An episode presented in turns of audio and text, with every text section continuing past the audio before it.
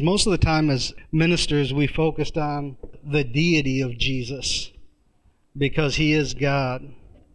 And it's so easy for people to overlook the actual man part of our Messiah because he is fully man and he is fully God. It's the craziest thing because he who's joined to the Lord is one spirit. So in you, you're fully man. And now you've become filled with God, which makes you no longer just natural. So today's message I've entitled The Man, the Myth, and the Legend. It just sounded great. I'm like, yeah, we can do that, Lord. That'll work real good. Praise God. so we're going to start with the man, the man of Jesus. Jesus knew what it was like to be hungry. He fasted 40 days and 40 nights. He didn't do it for himself. He did it for us. He did it for the Father. Everything that Jesus did in his earthly ministry wasn't to get a ministry, it was to get a bride. And it's the same thing. People spend their whole lives pursuing a ministry. When Jesus didn't die for a ministry, he died for a bride. And here we find ourselves as the bride of Christ. But the man Jesus knew what it was to be hungry. He knew what it was to be completely dependent upon the Holy Spirit of God to lead him into the ways of God, to actually direct his steps. He knew what it was like to face the devil face to face. He knew what it was like to have to overcome temptation. And he did it perfectly as a man filled with the Spirit of God. God became a man and then filled that man, which he became, with his own Spirit, which was his Son. He did all this for us. God never had to subject himself to like things. He says in the book of Isaiah, My ways are not your ways, my ways are higher than yours. God was so much higher than us that without Him coming down to us, we could never get up to Him. So God made the ultimate sacrifice before the cross when He chose to leave heaven, come down as a man. The scripture says, though He was God, he humbled himself as a man. He put aside his deity. He put aside all his rights as God and came and lived as a man. So we find in the book of Hebrews that we don't have a high priest that can't be touched with the feelings of our infirmities, weaknesses. That's not the kind of high priest that we have, but it says that he was in all manners tempted as we are, yet without sin. He was tempted to such a point that he was sweating blood in the Garden of Gethsemane. I've never been tempted to go the opposite way of the Lord, where actually I start sweating blood. But Jesus was. The weight and the pressure that was on him. This is the God of the universe who came for one purpose and one purpose alone. He was born to die. This is the man. From the day of his conception, he was born to die. A God that never had limitations, a God that never experienced death, subjected himself to it. Why? because without him dying, we couldn't live. Michelle said something to me. It was about three weeks ago after church. She said that the Lord said to her that He knows what it's like to have a broken heart. And you think, well, how could God know what it's like to have a broken heart. And Michelle said that the expression of how much his heart was broken in the garden, he showed it when his son hung upon the cross. God knows what it's like to have a broken heart. Therefore, he can heal the brokenhearted. God knows what it's like to be hungry. God knows what it's like to suffer temptation. But He also knows what His Spirit can do. I'm not separating the Son from the Father or the Holy Ghost right now. We're focusing as God the man because they're all one. Jesus in the flesh, the Father, experienced the same agony. Could you separate the Father from Jesus at the time? No. When you go through something, can you separate the Spirit of the Father from you? No. When you're going through something, God's going through it with you. God, why would you subject yourself to go through stuff I have to go through so you actually feel the pain that I feel. You're with me in weakness, and there's a promise that when I'm weak, then I'm strong because Christ's strength perfects me in my weakness. God has still subjected himself to a lower level so that we can come to a higher one.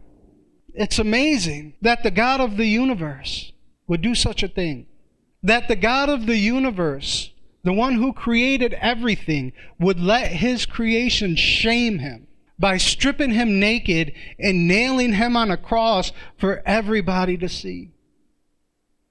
This is the man. He bore our shame on that cross when he was naked, hanging there for everybody to see. We never have to bear our shame when he took those 39 lashes upon his back, they were for the healing of the nations.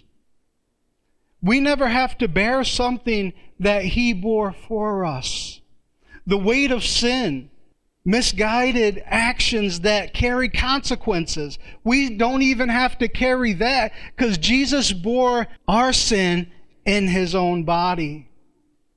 Guilt and condemnation has no opportunity to rest on a person whose mind has been renewed according to the Word. And that's where we're going to get into the myth. The myth in Christianity is that you can actually work to get things from God. That the more holier of a lifestyle that you live, the more that God will bless you in a natural realm, it makes sense. The more holier of a lifestyle, if I don't do certain things, that means that I will have a greater blessing of God because my holiness has made access for more of the blessing to come into my life.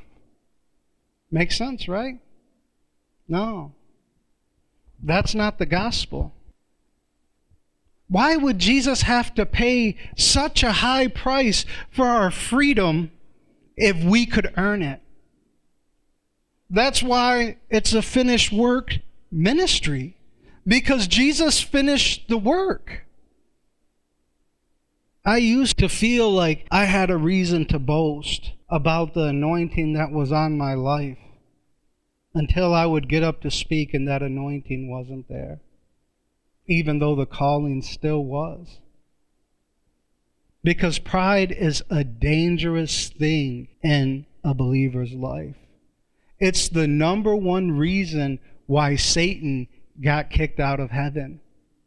His pride made him think that he was valuable in himself outside of the Creator. Everything that Lucifer had before he was cast down from heaven was given to him by God for God. Everything that we received in this new life was given to us by God for God. Pride in the believer's life is detrimental and it will hurt you in the end. I'm going to read 1 John chapter 2 verse 27 through 29. The man, the myth, the legend. This is what it says. But the anointing which you have received of him abides in you, and you need not that any man teach you. But as the same anointing teaches you all things and is truth and is no lie, and even as it has taught you, you shall abide in him. So, what is teaching us that causes us to abide in him? According to First John here, it's the anointing. How did we get the anointing? Did we work for it? No. He said the anointing that you received of him, which means that it was given to you. You didn't work for it. You could consider it a gift. Because it's the goodness of God, the scripture says, that leads men to change. It's the goodness of God. See, the church over these generations have said that it's the wrath of God. It's the myth. It's the wrath of God that's going to make people change. Maybe if you preach more judgment, maybe if we preach more sin, but the more judgment and sin was preached, the more judgment and sin was in the church. To the point to where unbelievers hate Christians. Because Christians have become some of the most judgmental and critical people in the earth. They judge people for the way they look, the way they talk, because they don't act right. And it's like we forget they're us. We were them. Not us, I'm just talking about in general. but we were all there at one time where we made accusations and judgments against people thinking that we were better than them because we weren't like them. But we came from them. The anointing teaches you of all things and is truth and is no lie. And even as it has taught you, because you have been taught by the Holy Spirit, the one that anointed you, it says, You shall abide in him. Verse 28 And now, little children, abide in him. When I read this now, I don't look at it as a commandment for me to abide in him. I read it as an empowerment to abide in him. And now, little children, abide in him because this is the reason the anointing came upon you was to teach you all things so that now you really can abide in him. Now you don't have to be moved away with every wind of doctrine, that you can have a surety of your faith that He'll never leave you or forsake you. That this anointing which you received was a gift. It was a gift. The scripture also says that the gifts and the callings of God are without repentance, which means he don't take them back when you abuse them. He don't take them back when you abuse them. Let me ask you a question. Did he take away David's kingship when he slept with Bathsheba and had Uriah the Hittite killed? No. Did what David sowed into his own life have severe consequences? Yes, it did. Did it change his relationship with God? No, it didn't. Did it affect his whole household? Yes, it did. It's the reason why God is against sin. God is against sin, but he's not against sinners. Christians, God is against, opposed to the things that are against or opposed to us and to our well being. He's never against us. That's why David would pray to the Lord and say, Take vengeance upon my enemies. It was the people under the old covenant. It's no longer the people. Because now, under this covenant, Satan's been exposed, and we don't fight flesh and blood. Our war isn't flesh and blood. It's powers and principalities, spiritual wickedness in high places, heavenly places, the scripture says. So when I pray now, I pray that God would avenge me of my enemies. The things that are against me, because the things that are against me are the things that are against God. You know, if someone was to come up and smack one of my children, you just smack me. Actually, it would be worse. I would actually take it more personal than if you smacked me. Am I a better father than God? No, I'm not. How do you think God feels when the enemy tries to assault one of his children? He takes it very, very personally. You just assaulted him in the worst way. Where Jesus would say, It would be better that you have a millstone tied around your neck and thrown into the sea, literally drowned yourself. Have you ever heard the term go smack yourself? Jesus is saying it'd be better for you to drown yourself than to cause one of these little ones to offend. The little ones, that's me. That's you. We have to understand how esteemed we are in the eyes of our Father. That as I look at mercy, grace, and faith, and I say, I would die for you, the Father says, I did die for you. And when something assaults us, it assaults Him. He takes it very, very personally. And now, little children, abide in Him, that when He shall appear, we may have confidence. It's like the empowerment, and now, little children, abide in him. Because this is where you're at. And then he says, so that when he appears, you may have confidence. Because he's anointed us.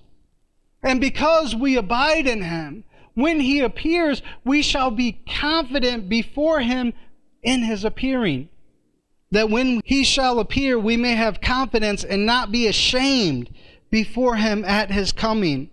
If you know that he is righteous, you know that everyone that does righteousness is born of him. Is righteousness a work?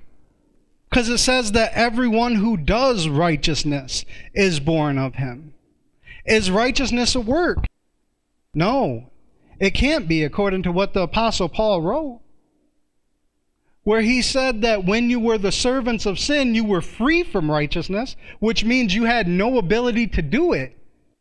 Righteousness isn't a work. When we do righteousness, it's putting our trust in the one that made us righteous, that made us acceptable before God. I don't care if I just blew it before I came into church, I'm pleasing to God. You're pleasing to God. You could come in here in the worst attitude ever, and it's like me with one of the girls. They just woke up. They're in a super bad attitude. You can almost laugh at it. What are you so mad about? if you see stuff from my viewpoint, you would realize that everything's under control. That's how God is with us. The scripture says that He holds us in the palm of His hand. God holds us in the palm of His hand. That means that He never lets us go. That we've been given this position with the Father because of the Son, because God became a man. But if you believe the myth, you'll spend your whole life trying to earn something that was so freely given to us the greatest expression of love, Jesus said, No greater love has a man than this, that he lay down his life for his friends. The greatest expression of love, God demonstrated it through his son, the man. If God was ever angry with humanity, Jesus is never coming to die for it. If God was angry with prostitutes, homosexuals, adulterers, liars, fornicators, if God was angry with them, He's never coming to die for them. Because all those things are actions, not people. God was able to separate who we were from the things we did. Because He created us with an original design, and we believed a lie. That's why Jesus would say that you shall know the truth, and the truth shall make you free. Because in the presence of truth, lies are exposed as lies. And we're righteous. We're clean. We're holy. We're acceptable before Him. What sanctified the temple in the Old Testament? What sanctified it? The blood, yes. But if the Holy Spirit wasn't in the tabernacle, would the blood make a difference? If God Himself wasn't on the mercy seat, would it make a difference? If His presence wasn't with Israel, the only reason why the blood was acceptable, why the temple could be sanctified, was because God was there. The presence of God sanctified the temple. I love this, and this was supposed to be Heather's gracepiration message, but not this. Not this. she didn't prepare my message for me. but I sure do preach her stuff. but uh, she was telling me, she said, You know how much care and delicacy that the Lord took, even with the instructions on preparing the Ark of the Covenant, the temple in Solomon's day. He gave them such careful instructions to follow because he cared about the place where his presence was going to dwell that much. How much more now has God actually took the time, calculated, made ready a place for him to inhabit, which is us. He's took more time in designing us for him to indwell than he did for a stone building. And she said, You know what? After Jesus, she said God was way ahead of technology after Jesus, God went mobile. she said, We each have the Holy Spirit now, and we carry Him. That He's made us vessels that can actually host His presence. That we can carry the presence of God inside of us. He has done this. Listen to what it says. It's found in 2 Corinthians chapter 4 verse 7. This is the Apostle Paul speaking, and he said, But we have this treasure in earthen vessels, that the excellency of the power may be of God and not of us. We have received this treasure. What treasure is he talking about? The gift of the Holy Spirit in earthen vessels, so that the excellency of the power, that word power is the Greek word dunamis. Dunamis is miraculous, mighty power, strength. And I thought it was very interesting that the word violence is also used to describe it. What did it say in Isaiah chapter 61? To proclaim the acceptable year of the Lord, the day of vengeance of our God upon his enemies the spirit of deception that deceived man into doing something that God told him not to do, which was the original sin, that is the enemy of God. God never opposes us. He's always for us. That's why Paul would go on to write, if God is for us, then who can be against us? Who can be against us? Then he goes on to say, what can separate us from the love of God? And you know what he lists in there? Demons. He lists demons in that category. That even when the devil disguised himself as a serpent, he couldn't separate us from the love of God because God still loved his humanity. God still loves his humanity. The Father looks at it every day. It's at his right hand. Jesus is clothed with flesh from the day after the resurrection and forever. Jesus, God, put on flesh not just for 33 years, but for all of eternity. That's the man. He put on flesh for all of eternity and he's never going to take it off. So every time the Father looks at his right hand, he sees the man that's been elevated to such a position that he can become the firstborn of many brothers. And then he sees the brothers and the sisters. And he says, Because of your sacrifice, they are all acceptable in my sight. For with one sacrifice, he made payment for sin. And then it said he sat down at the right hand of God. With one sacrifice, he purged us forever. I got to read something. Hebrews chapter 7, verse 22. By so much was Jesus made a surety of a better testament. And they truly were many priests because they were not suffered to continue by reason of death. But this man, because he continues forever, has an unchangeable priesthood. Wherefore, he is able also to save them to the uttermost that come unto God by him, seeing he ever lives to make intercession for them. It says that he is able to save them to the uttermost. That means absolute, without contradiction, forever, without possibility of falling back. That he is able to save them. It doesn't say that they will be able to save themselves because he saved them. No, it says that he is able to save them to the uttermost forever because he ever lives to make intercession for them.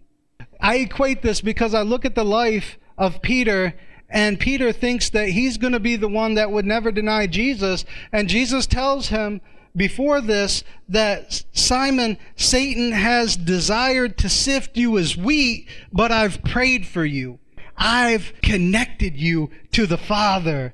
I've became the go-between. Because I've connected you to the Father, Satan won't be able to devour you. Oh. Because it's the reason he's alive. He died for our sins, but he lives because he is the connection to the Father. We come to the Father through the Son, which wouldn't be in his position without the Father. That's why when Jesus is talking, I believe it's in the book of John, chapter 16, when the Spirit of truth comes. I said that He would take of mine and show them to you because all that the Father has has been given unto me. All really does mean all. Everything that the Father has has been given to Jesus, not only in earth, also in heaven. See, God entrusted a man with something he created and put him all over all the works of his hands in the garden. That man blew it. This man never will. He's able to be trusted with everything in God's care, which is us. So he's able to save us to the uttermost because we came to him. How did we come to him? Because he came to us. You know, there's so many religions. Every religion, except for Christianity, is all about man striving to get to God. Christianity is set apart in its own class because it's God coming to man so that man, in return, could become like God. Did I say they could become God? No. I said like God. Huge difference. It's the whole reason why he gave us his spirit is so that we can be like him. because as he is, so are you in this earth, the scripture says. The verses right above it are actually talking about love. And we become love in the earth because that's what God is. So we become a sweet smelling fragrance to the Father. Because everywhere we go, we smell like Him. I used to wear this cologne, and when I was gone, Heather said that she would just get some of my shirts and, and just smell them because it made her feel like I was there.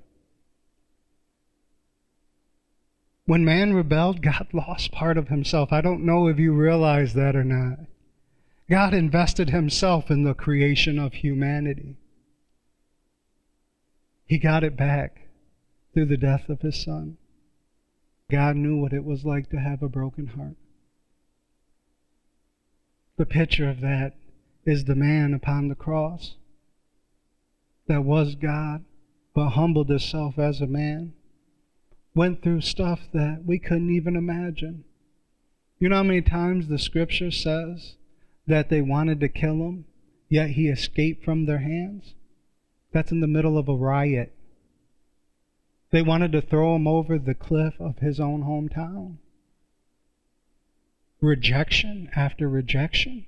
The people that you came to serve, they want to kill you? One of your own 12? Sell you for money? Do you think Jesus, the man, God, knew what it was like to be betrayed? Knew what it was to have to fight through insecurities? To find his identity in the Father alone and not what other people thought of him? Oh, yeah, he did. You don't think that he was ever brought thoughts of suicide? If you're the Son of God, throw yourself down from here? What is that? In Jesus' case, that would have been suicide because the Father didn't tell him to do that. And he only did what the Father does. He only said what the Father said. That's why we don't have a high priest that can't understand the things that we go through. Because now he goes through them with us. The question isn't, God, why am I going through this? The question becomes, why would you go through this with me? why would you subject yourself to this when I don't even want to be here? but that's the God that we have a God that died for his creation. And I would be bold to say that God lives for you. And it almost sounds blasphemous that, no, we're supposed to live for God. God doesn't live for us. If you take man away from God, man dies. You take God away from man, God lives. Didn't the scripture just say that he ever lives? It's the reason he's alive? To make intercession? To connect us to the Father? We're perpetually connected to the Father because of the life of Jesus. Not because of my life, but because of His. Not because of your life, the things you've done right or the things you've done wrong. Not because of that, but because of the things Jesus did that were right, that made you right. I want to read of 2 Corinthians chapter 3 verse 5. Not that we are sufficient of ourselves to think anything as of ourselves, but our sufficiency is of God. Our sufficiency is of God. The apostle Paul just said that not that we are sufficient of ourselves to think anything of ourselves, but God is the one our sufficiency comes from God. He made us sufficient through the blood of Jesus. We are sanctified because the presence of God lives inside of us. We are made holy because God's Spirit indwells us. We have this treasure in earthen vessels. Therefore, we become the legend because we're carrying on a legacy that was delivered to us by God Himself. So everywhere that God is seen, He's seen in Africa. He's seen in Wisconsin right now. He's seen in Illinois. He's seen in the Philippines, Haiti. He's seen all over. Why? Because we carry his legacy. When it is written in Hebrews chapter 11, the hall of faith, those guys are legends. And when you read the end of it, it says that they quenched the violence of fire, stopped the mouths of lions, had their children raised from the dead, and didn't try to get out of being put to death. They became legends because of the man that was way more than a myth. They didn't, and we don't believe the lie of works that they did, and we rest in righteousness.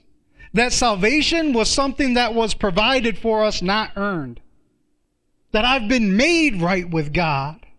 That I don't have to try to be right. I stopped striving to be right with God, which was my whole passion since I came to Jesus. And now I can rest in what righteousness really is because a sacrifice that I didn't make, I just accepted. I'm going to close with this. So we'll go to Hebrews chapter 1. God, who at different times and in different manners spoke in times past unto the fathers by the prophets, has in these last days spoken unto us by his Son who he has appointed heir of all things, by whom also he made the worlds. God, in times past and in different ways, spoken to our fathers by the prophets. But it says that in these last days, he has spoken to us by his Son. When I was reading that this morning, I was so grateful that it didn't say he spoke to me by my works. I would never hear from God. it says, no, that He speaks to us now by His Son, not by our works, not according to what we've done, but according to what He did. Because at the end of the verse it says, by whom He created the worlds, everything. That's everything in existence. It wasn't created without Jesus, it was created with Him. Everything that was created, God created by that man who was God, who put aside his great deity, laid it aside, became a man. Then, after he suffered, was crucified, he took it back up again. And he ever lives to make intercession for us. So when the enemy says that he's going to devour you, it's actually laughable. That's funny because Jesus, he's living for me right now, and because he's alive, I'm connected to the Father. God's speaking to me by his Son, and the scripture says his blood speaks of better things. It calls me loved, clean, righteous, holy, acceptable, perfect in the Father's eyes. I might not be perfect in a lot of people's eyes, but I tell you what, I am perfect in my Father's eyes.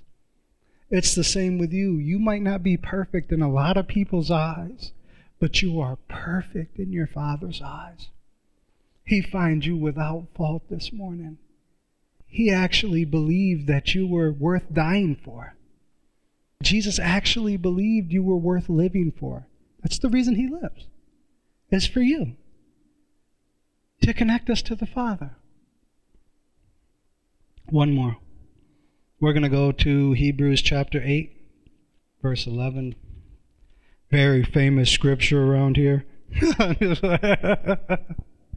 well, the, the previous ones are too, but uh, I'm just going to read verse 11. Hebrews 8 11. And they shall not teach every man his neighbor and every man his brother, saying, Know the Lord for all shall know me from the least to the greatest. What I found interesting this morning is I looked up that first word, know, because he said, They shall not teach every man his neighbor, saying, Know the Lord. That first word, know, is just very generic. It means be aware, feel, have knowledge, or perceive. The second word, know, is a different Greek word. They don't even derive from the same Greek word before that. The second word, know, it's derived from two different words. One of the words means to gaze with wide open eyes as at something remarkable. The second one is to stare at, to discern clearly. Let me read them together. To gaze with wide open eyes as at something remarkable. See, because in the Old Testament, when he spoke through the prophets, God in sundry times and times past spoke to our fathers by the prophets, they couldn't know him. They could know of him, but they couldn't know him. In these last times has spoken to us by his son. We actually know him because of the son, and that's to gaze with wide open eyes as at something remarkable. What are we looking at? We're looking at Him. What is He looking at? He's looking at us. See, we look at Him as something remarkable, but He looks at us as something remarkable. When your eyes are open to this, you'll never devalue yourself. Nobody else will be able to devalue you. You will actually find yourself carrying the precious substance of God that men or women, if God allows, will be talking hundreds of years past this time about things that you did. Because you were looking at the Father with your eyes wide open and you've seen yourself as the Father sees you as worth dying for and now worth living for. The man, the myth, and the legend. Let me pray for you, God. Lord Jesus, I want to thank you. I want to thank you for the precious anointing that you've given us that allows us to abide in you. And because we abide in you, that nothing can pluck us out of the Father's hand. Nothing can pluck us out of your hand, Jesus, because we were given to you by the Father. You were given to us by that same Father. And now we have the same Father. We just thank you. I ask you that identities would become secure, that everyone in the sound of my voice would start living lives that people read about, that the exploits and the things that were done in your name throughout the generations would continue in ours, that there would become just an amplified voice of your truth in this place and in these people. I just ask you, Heavenly Father, just to continue to give us that desire and the ability to do what pleases you. And we thank you for it. In Jesus' name, amen.